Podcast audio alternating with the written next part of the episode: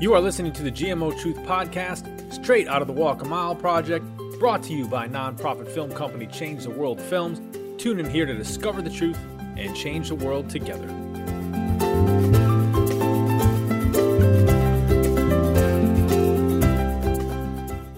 Hi, everyone, and welcome back. The GMO truth has been quiet for way too long, but from now until the end of our GMO controversy phase, we will never go that long again without a podcast. I can promise you that. You won't completely understand why the unusual hiatus here until our next podcast, which will definitely release in September. In the meantime, today we are diving into the DARK Act, as it's been dubbed by its opponents, which stands for Deny Americans the Right to Know, otherwise known as the Safe and Accurate Food Labeling Act, or H.R. 1599, from the United States House of Representatives. Two quick notes up front. First, if you've been following us for a while here, you know that we're doing our investigation and research somewhat chronologically, at least as best as we can. But it's also our responsibility to react to what's happening currently in the whole GMO controversy, especially when something urgent and important is at stake. In this case, with the Dark Act, because we're jumping ahead on the timeline here, so to speak, we're not in a position to say that any GMO itself is safe or unsafe, specifically referring to the actual genetic engineering process. There's a lot of research ahead of us, and particularly into this quote unquote scientific consensus that's being touted a lot as of late. I'm really looking forward to digging into and clarifying all that. It, it's certainly an extremely important part of the documentary and, and one that has not seen our due diligence performed yet be, because of the sequence we're following. But as you'll see here in a bit, when it comes to the Dark Act, we actually don't need to have that done in order to chime in on what's happening because this is about much more than just the modifications themselves. There are reasons why this controversy has endured so long and continues. It's obviously complex, and honestly, it's a mess. That's a big part of why we decided to take it on in the first place. Second thing, we're running and promoting a GoFundMe campaign for the documentary right now. So if you appreciate the podcast, please take a second and visit our GoFundMe page. We've got links to it everywhere and I've got the URL up on the screen right now. Even if you just donate $5, every single donation helps, and, and we've got some pretty cool rewards for donating as well. And just sharing the campaign helps a lot too. So if you can't donate right now yourself, even if you just visit the GoFundMe page and share it on Facebook or Twitter, you are still helping a lot. You know, we sift through everything here, it's very time consuming. And it's something you probably don't want to do, like sitting through over four hours of congressional hearings on GMO labeling. So please just keep in mind that we're kicking ass on this controversy for you, and, and, even even just a five dollar donation is a great way to say thanks and show your support. We'd really appreciate it. All right, let's get to it. Before we go dark, as in the Dark Act, let me answer a couple of questions that were sent my way on YouTube a while back from YouTube user Dirty Old Joe. Joe was actually pretty complimentary about the podcast overall, but he did have some constructive criticism, always welcome and a couple of questions as well. So, so let me answer those right now. First off, Joe says, the first episodes on Monsanto are interesting and it's good to be reminded about this company's dirty track record. But you focus way too much on it, in my opinion. The way a company behaved in the past has no bearing on the actual intrinsic safety of GMO. What about a world where Monsanto didn't exist? Would the image of GMO be different then? That is a really good question. First off, understand that the, the early Monsanto focus stems not only from their role in introducing GMOs to our agriculture, but also from their role in helping to shape the regulation of GMO crops. Monsanto has been a very aggressive company, and as you'll see, the more we dig here into things like substantial equivalence and the GMO testing, it is very difficult to separate Monsanto from the GMO controversy. And that difficulty spikes upward even further when you look at the GMOs actually being planted each year, where Roundup Ready or glyphosate resistant crops make up the majority of GMOs on the planet. That's Monsanto's creation. Their stake in all of this is absolutely huge. So, in a world where Monsanto didn't exist, and let's say our biggest commercial GMOs weren't tied directly to a specific herbicide, would the image of GMOs be different? I would say yes, big time, especially if there weren't concerns about the whole process being rushed to market. So, if you're looking at a world where GMOs are introduced in a more altruistic fashion, then yes, I think the image would be significantly different, which really just underscores my point as to why Monsanto has been such an integral piece to the whole controversy. But there's a lot more to this overall story than one company, so stay tuned. We're by no means only covering Monsanto here. That's not the point at all. We're just trying to stick to a somewhat chronological order, like like we talked about before, to help with problem solving essentially. And Monsanto is basically the godfather of commercially successful GMOs. That's just the reality that we're dealing with. Okay, second question from Joe. You say that pesticide and GMO are necessarily tied. It might be true with most of the Monsanto crops, but there is also other crops or GMO out there like the insulin producing bacteria or the golden rice project. Why are you not talking about them as well? So, the, the insulin you mentioned is just not in the scope of this project because we're focused on the GMOs specifically in our food supply.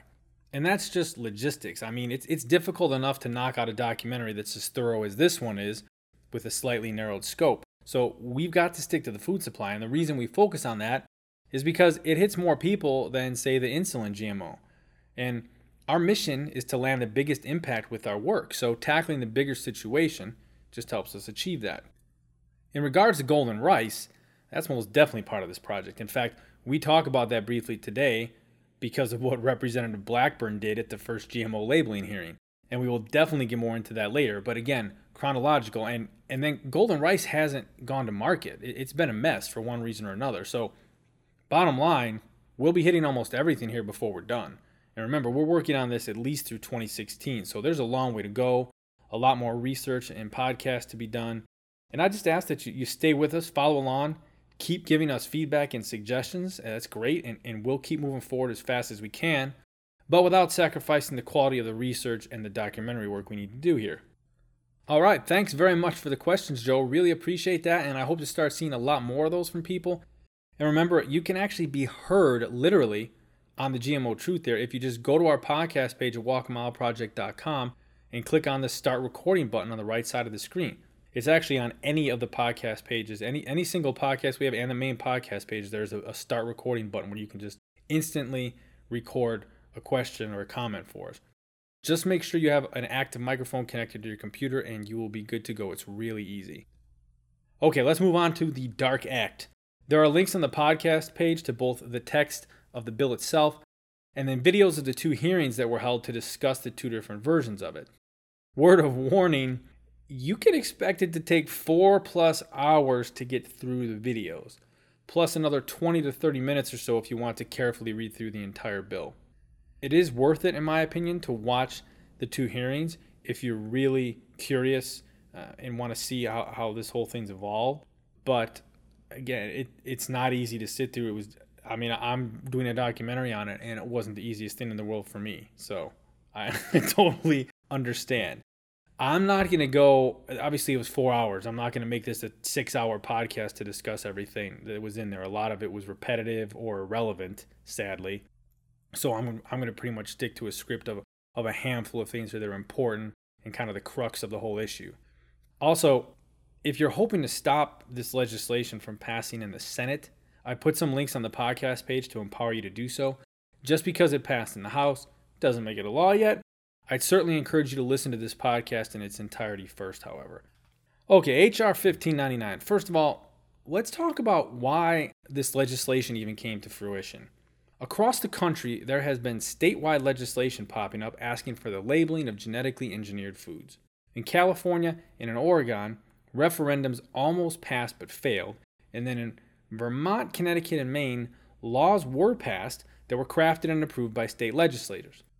There's been a lot of work from the pro GMO labeling contingent to get these state laws in place, presumably as a tool to force the federal government to step up and craft the federal labeling law. I'm not exactly sure, however, I don't I don't know if that's been made crystal clear or, or if there were ulterior motives in place, but regardless, enough has been done that the federal legislature felt the need to step in so we don't have patchwork laws that require different standards for labeling across different states. And I think everyone readily agrees that the more patchwork the laws might become, the more difficult it would be for food producers to accommodate because we'd have multiple state laws instead of one federal law that could provide a uniform standard. So I think it's pretty easy for anyone to understand that. And, and it felt like that was the case for most of the two hearings as well. Although there was hesitation from some people in the House to go stomping on states' rights, like H.R. 1599 does. For the purposes of the GMO truth here, I don't, I don't have a problem with the US House looking to implement a federal level solution. But please feel free to chime in on that and let me know if you disagree or if you think we're missing something and we should dig into more.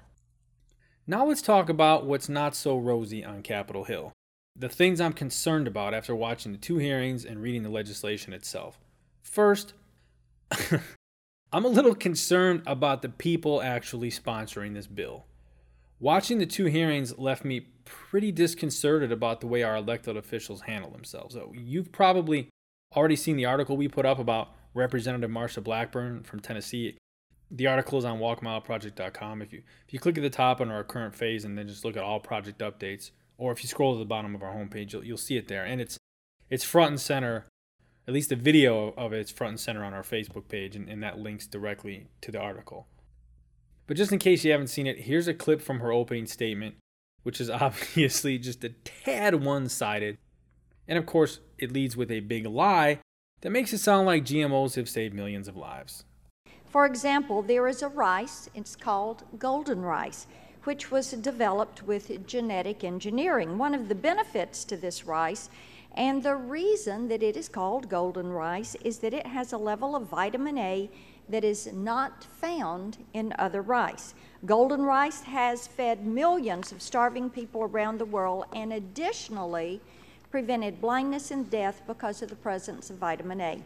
Now, the truth is that golden rice, which has been talked about extensively for the past 15 years since it was on the cover of Time magazine in July 2000, isn't even on the market anywhere yet. So it saved zero lives. They've been working on it for years on end, and like anything else with GMOs, I've heard two very different stories regarding the delays. One, that it's because of excessive regulation and adamant opposition from some anti GMO groups, and two, that it's because of various other roadblocks related to testing, field trials, etc. Regardless, golden rice isn't there yet, and it's extremely irresponsible to lead off a hearing like this with an ugly lie that touts a GMO as a lifesaver when it's never even been implemented, particularly when she reads a statement off a piece of paper. It's not like she had an error in remembering something off the top of her head, so there is no excuse for that kind of deception, accidental or not. If you want to talk about golden rice as a potential lifesaver, okay. But millions of lives already saved, not so much. And you just gave everyone in the room the incorrect perception that GMOs are some world saving superheroes, when in reality, 99 plus percent of what's in place right now is either glyphosate resistant crops, crops that produce the Bt toxin, or crops that have both those traits. That's what these hearings should have primarily been about. Because those are the two GMOs that the vast majority of Americans are unknowingly eating. Golden rice is barely a blip on the radar in the United States. I'm sure we'd all like to think that the people in our government who decide to champion something like this legislation actually bust their butts a little to do some research and talk to experts and certainly to look at both sides. But with a few exceptions, I didn't feel that at all watching these hearings. And we don't ever want to see one of our elected officials step up at the beginning of a very important hearing, one that affects millions of people, and just blatantly lie in a way that completely pushes her own agenda and misinforms everyone in that room. I'm sorry, but it's very disappointing and extremely irresponsible. Then there's Mike Pompeo from Kansas, the sponsor of this bill, who, particularly at the end of this second hearing, is just unbelievably pompous. In, in the first hearing, he kept trying to talk over and literally steer the words of the FDA official who was being interviewed. Thought I'd try and parse into that just a little bit more. So when you, I've, I've heard consensus, and that can be 70 30 or 80 20 or 90 10. Um, where, if you t- tell me how much science there is that would refute your position with respect to uh, the, gen- the, the, materiality of genetically engineered foods well, being safe. We do not believe, again, as a class, that there's any question about safety um, based on the reviews we've done. And that would include just, I, I, go ahead. There are obviously people, scientists, who differ with that point of view. Um, I don't know how many of them there are. But It's a tiny fraction. It's certainly a, a and, and not folks that the FDA at least gives significant credit to, certainly enough that you would change your view. Then in the second hearing, what really bothered me was the way he harped on the lack of a GMO labeling referendum actually passing in a state because all the state referendums were defeated. He didn't talk about the number of voters involved or the percentages, and he didn't mention the outrageous sums of money spent by the big biotech companies, including Monsanto, on advertising designed to publicly dissuade voters and, and with questionable ethics and information in that advertising to boot. And by the way, Oregon's vote was so close it required a recount. So it's not like there were five people in California and four people in Oregon pushing for GMO labeling. Here's a clip of what Mike Pompeo had to say regarding the GMO labeling referendums. There is absolutely no denial of anyone's right to know whether that product is there, and someone who only wants to eat non GMO ice cream can do so today, and they can do so once we get HR 1599 passed. And so, if I'm right about that, you'll come join me on the podium when we celebrate its passage, I assume, and I, will look forward to that. Um, you, you also talked about there being lots of popularity for this. Um, has this ever passed by referendum in any state in the United States of America that you know of? Uh, in Vermont, it was passed through the legislature. my question was a yes or no question. Has it ever passed by referenda anywhere? When it's been put to the people, have they ever approved what you are proposing? Not to my knowledge. Right. So every time it's been on the ballot, the American people have rejected it. You know, honestly, Pompeo's arrogance was just embarrassing, and there is no place for that in public office. He was a disservice to his constituents and to everyone present or affected by what happened at that hearing, and he wasn't alone. And that kind of open bias towards passing H.R. 1599 permeated most of the hearing, which brings me to the second concern here. At times, both these hearings just felt like misinformation laden dog and pony shows. In other words, it felt like, with a few exceptions, everyone was just sitting in a room talking about a foregone conclusion as if all the votes were already cast, particularly in the second hearing that took place in June. So, beyond the all for show aura that these hearings gave off at times, for me, there was also just a lack of digging into the supposed safety consensus. Yeah, so you, you brought in one guy from the FDA. We're all aware of the FDA's stance. That's great. But you have people across the country voicing concern, some of it a health concern, one that you would hope inspires a little more due diligence. This isn't just a few people crying wolf. And this is something we're almost to the point of covering at Walk a Mile, which is that there are people who have taken certain GMO foods out of their diet or their children's diet and have reported health improvements from doing so. I'll talk about that more at the very end here, and I can't I can't vouch for exact results at this point because we haven't gone down the research path yet. But GMOs are most certainly a suspect to the point where these kinds of health situations are making activists out of people like teenager Rachel Parent in Canada and Robyn O'Brien here in the US. And my point is simply this where were those voices in these hearings? Are you going to tell me that, particularly in that first hearing with the FDA spokesperson present, that the FDA has received zero complaints on potential GMO reactions? I'm sure the number isn't insanely high since most people don't even know when they're eating GMOs, hence the whole labeling initiative in the first place, but there's got to be a number. So, why wasn't that number discussed? And beyond that, where are the other organizations and experts? Where, where's the independent review of data? Who is commissioned to look at this and to treat it seriously because it affects millions of people and hundreds of millions of acres of crops? Where's the real due diligence? Instead of anything along those lines, we were left with a handful of people and an FDA spokesperson who often responded to questions with answers like, not to my knowledge, and not that I'm aware of. And last of all, on this point, there's one word that was the giant yet oh so silent elephant in that hearing room for the second hearing back in June.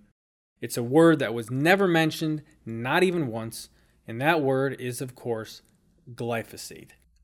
How do you have a hearing concerning GMO labeling without discussing what the World Health Organization said on glyphosate back in March? Probably carcinogenic to humans is not very subtle. And I would think, as a governing body that's supposed to help look out for the well being of the people it represents, you might want to talk about that. And for me, that's what sealed these two hearings as just one big show, because after everything else, no one even mentions glyphosate. Glyphosate resistant crops are the number one GMO type in the world, and yet the House of Representatives can't even utter the G word once in their final hearing before passing what they have the nerve to then call the safe and accurate labeling legislation. How do you not talk about glyphosate? Well, they decided not to talk about it, but We'll be talking about it a lot more on GMO Truth number 9 in September. And those of you who listen regularly or just read up at walkamileproject.com, you're well aware of those glyphosate concerns. So let me digress to what HR 1599 actually does, because remember, the point here was to prevent patchwork labeling laws across different states that could potentially create a big mess. That said, HR 1599, instead of creating a labeling standard that walks more hand in hand with the laws that three states have already passed, it essentially stomps on them like King Kong stepping on a gumball. The call to label GMO food just goes completely unanswered here, and instead we get this, which I'm reading straight from the text. I will skip over the parentheses though, and, and we're putting up in the video too so you can read it. Subject to paragraph 2, no state or political subdivision of a state may directly or indirectly establish under any authority or continue in effect as to any covered product in interstate commerce any requirement for the labeling of a covered product indicating the product as having been produced from, containing, or consisting of a genetically engineered plant, including any requirements for claims that a covered product is or contains an ingredient that was produced from, contains, or consists of a genetically engineered plant. That's a mouthful. And that's really the kicker. That that's that's the direct punch in the face to Vermont, Connecticut, and Maine, which pretty obviously was the main intent of this bill to say that no state can create their own labeling law. Then there's a section that will likely ruffle some feathers, but I, am not 100% sure because it seems to be in direct conflict with the section right above it. What they're talking about here, and, and I'll put this up as well, what they're talking about here is, is what it takes to be sold or labeled as product produced without the use of genetic engineering. And here in the first section, we see this. In the case of a covered product derived from livestock that is marketed in the United States for human consumption, the covered product and the livestock, products consumed by such livestock, and products used in processing the products consumed by such livestock shall be produced without the use of products derived from genetic engineering. Okay, now I know that's long and a little convoluted sounding, but it, if you read it twice, it completely makes sense. And by the way, going through this bill, which I've read in its entirety, and of course watch all the hearing, this is a really good time just to remind you of why it's a great idea to go to our GoFundMe page and at least donate five dollars to help us. Because as you can see, we're doing stuff that most people do not want to do. Digging through this kind of a bill is not exactly your uh, your favorite Saturday morning activity. That section I just read makes sense, but in the section that follows, it sounds like they completely negate that by saying this instead.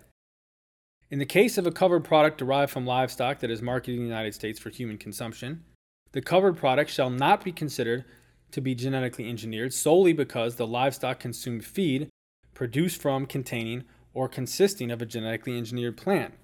Honestly, I'm at a loss on this one. There's, there's probably some technicality in here that I'm missing, but either way, I would think that this second section doesn't belong here. If you're trying to certify a food as non GMO, then livestock fed GMO feed most certainly would not qualify as non GMO. So if, if that's what they're trying to sneak in here, yeah, that's probably going to cause a bit of an uproar. The only other thing I'll say about the legislation is that I've read in multiple places that this bill would allow bogus natural claims on food, but I don't see anything in here that speaks to that directly. What I do see regarding the natural claims is that it's saying the Secretary of Health and Human Services shall issue proposed regulations, which is essentially asking for clarification on all the natural terms in use now, which it mentions in the bill, and it references another document when it says that. But I've searched through that other document and there's nothing in it regarding natural, GMO, etc. That doesn't mean I'm not missing something because there may be some seriously tangled webs that I'm just not familiar with here. But what it does mean is that I, I can't comment on it either way.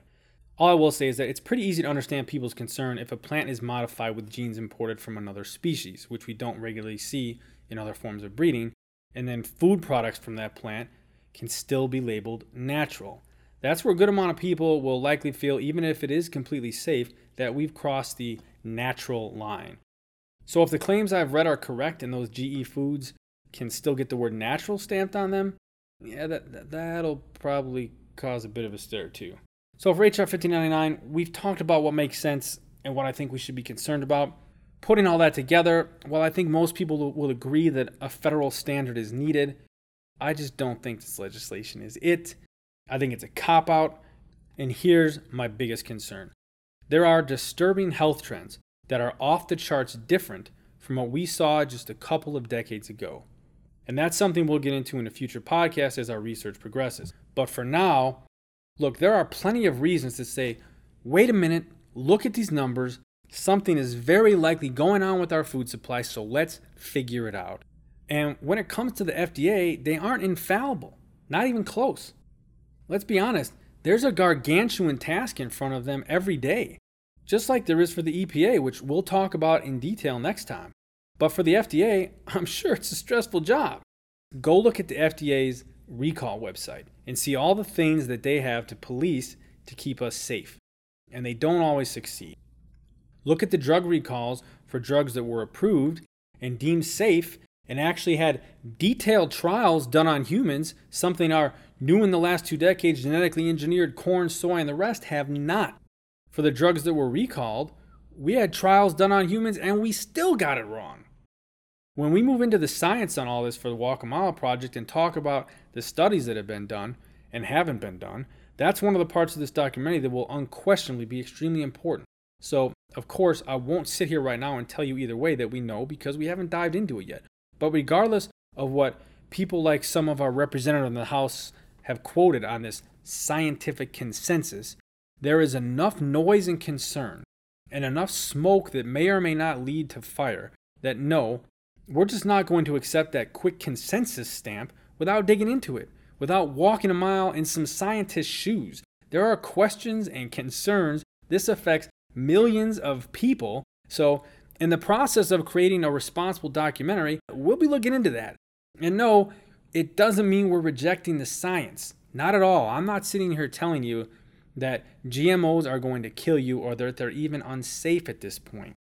What I am saying is that I haven't seen anyone dig deep into this all the way to make sure what we're being told about the science is 100% true and infallible. So we will.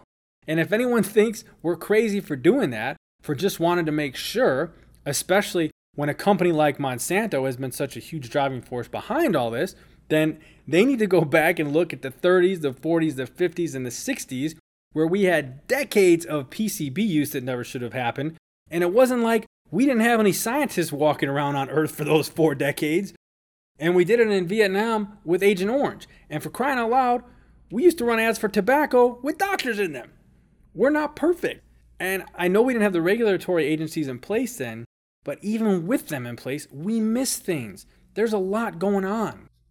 Go ahead and ask the FDA about Vioxx and the people who died from it while it was on the market for five years. And that's only one example of many. You know, I know I know I'm on the soapbox here a little bit and understand that's been spurred on by sitting through 4 hours of watching our legislators at work. but look, as the human race, we strive to move forward, to evolve, to get better and better at things, and to generally improve our existence, although sometimes we're just fighting to preserve it. But we're not going to be perfect, ever. That's not us. One of our advisory committee members at Change World Films has a degree in genetics, and he and I have talked about this at length that from a pure scientific standpoint, there are noble aims to genetic engineering, which is one of the assumptions we work on here with the documentary. We are not here to rip on the concept of genetic engineering. You'll see that clearly as we move forward.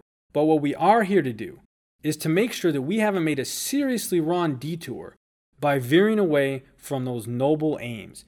Was it a noble aim to inextricably tie an herbicide to a GMO seed?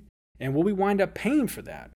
We've got a ways to go before we find a definitive answer. But to wrap this up, specifically related to HR 1599, there are too many questions which were almost all ignored in these hearings, and I really think they missed the mark. When there are concerns rising over the rampant use of glyphosate, in the very least, you'd like to see them put the whole labeling issue on hold while an independent investigation is launched.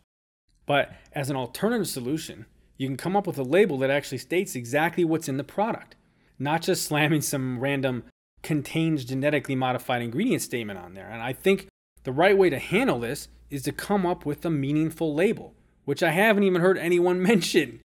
Four hours, and I heard no one mention. And what I mean by a meaningful label is that it tells the consumer what's in the product.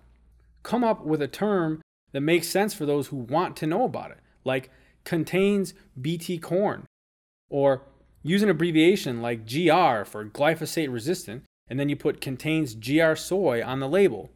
That may sound crazy, but let's be honest, it's a lot less crazy than the label you see right now on diet foods and sodas that contain aspartame. Do you remember this one? It says, and I'll probably butcher the pronunciation here, but it says phenylketonuria contains phenylalanine. And here's what the Mayo Clinic says about it phenylalanine isn't a health concern for most people.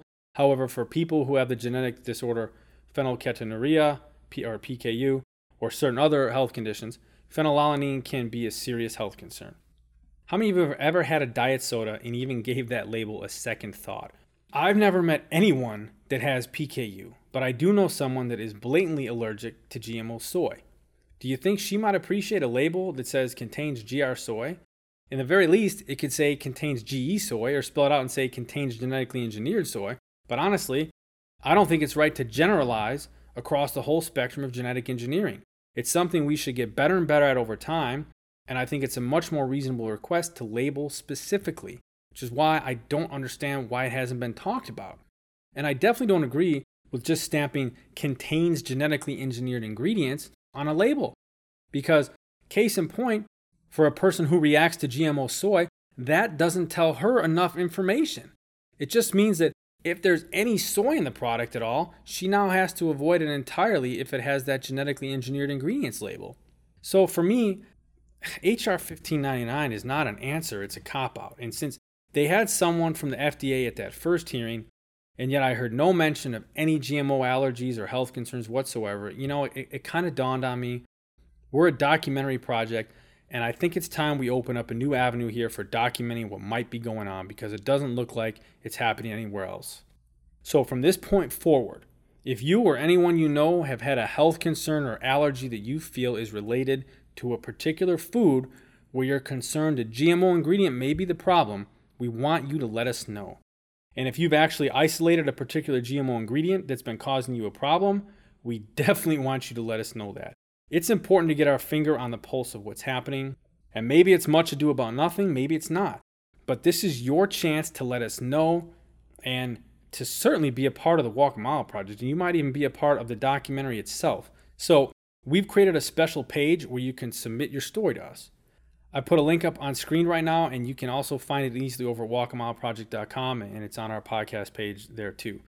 You can just give us your email address and what the problem is if you'd like, or if you're interested in potentially being in the documentary, just click yes on the form to let us know, and then make sure you give us your name and phone number in there as well so we can get in touch with you if needed.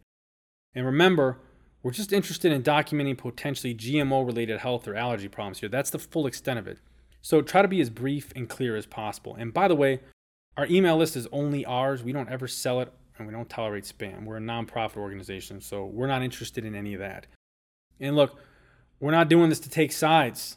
Events over the past several months have pointed to a key part of this controversy that's obviously being ignored by our lawmakers, which was made crystal clear in the second hearing when glyphosate was just completely left out of the discussion. There's no excuse for that. So we're doing something they're obviously afraid to do, strangely enough, which is to err on the side of caution. Last of all today, and really quick, I promise, I'm going to give you a little insight into, into what prompted me to start asking people to submit any GMO health or allergy concerns to us, in addition to watching the lack of any question of it in those hearings. So, my good friend and director of development here at Change World Films, Deanna, and I were we were talking one day a while back about food, and she mentioned that she had to stop eating chicken because it started making her violently ill. And I just off the cuff suggested that maybe she should try eating organic chicken just in case the problem was related to GMOs, since organic chicken is never fed GMO feed. I already knew of someone that was allergic to GMO soy, and I'd heard Rachel Parent and Robyn O'Brien's stories as well, so it was in my realm of possibility at that point, although I'd never seen it firsthand. So there are easy things like that to try to see if you can decipher what your body is reacting to, and Deanna did, and I was blown away, but she was completely fine eating organic chicken. Lo and behold, she goes back to try non organic chicken, essentially just to make herself a guinea pig, and she gets sick again. And this all happened firsthand while we were working on this project together. This is a relatively new development. So she's actually in the process of homing in on what exactly is causing the problem. But obviously, GMO feed in the chicken is suspect. I will keep you posted on the GMO truth here as she figures all that out one way or another, though. All right, that is it. This has been a long podcast and the hardest one we've had to produce yet by far. So, thanks so much for hanging in there. I'll be back in September to continue our research sequence on glyphosate, and I will tell you right now, it is going to blow your mind. This has been the hardest podcast to produce. September's podcast will be the biggest, easily the biggest podcast we've ever done. And you will see why in just a few weeks. So, talk to you then, and thanks for listening. Please, please tell me now. Is there something I should know? You've been listening to the Walk a Mile Project's GMO Truth Podcast. To stay up to date on new podcasts or to learn more and join in on our GMO investigation and upcoming feature film, head over to walkamileproject.com and sign up for free anytime, 24 7. And that is how we discover the truth and change the world together.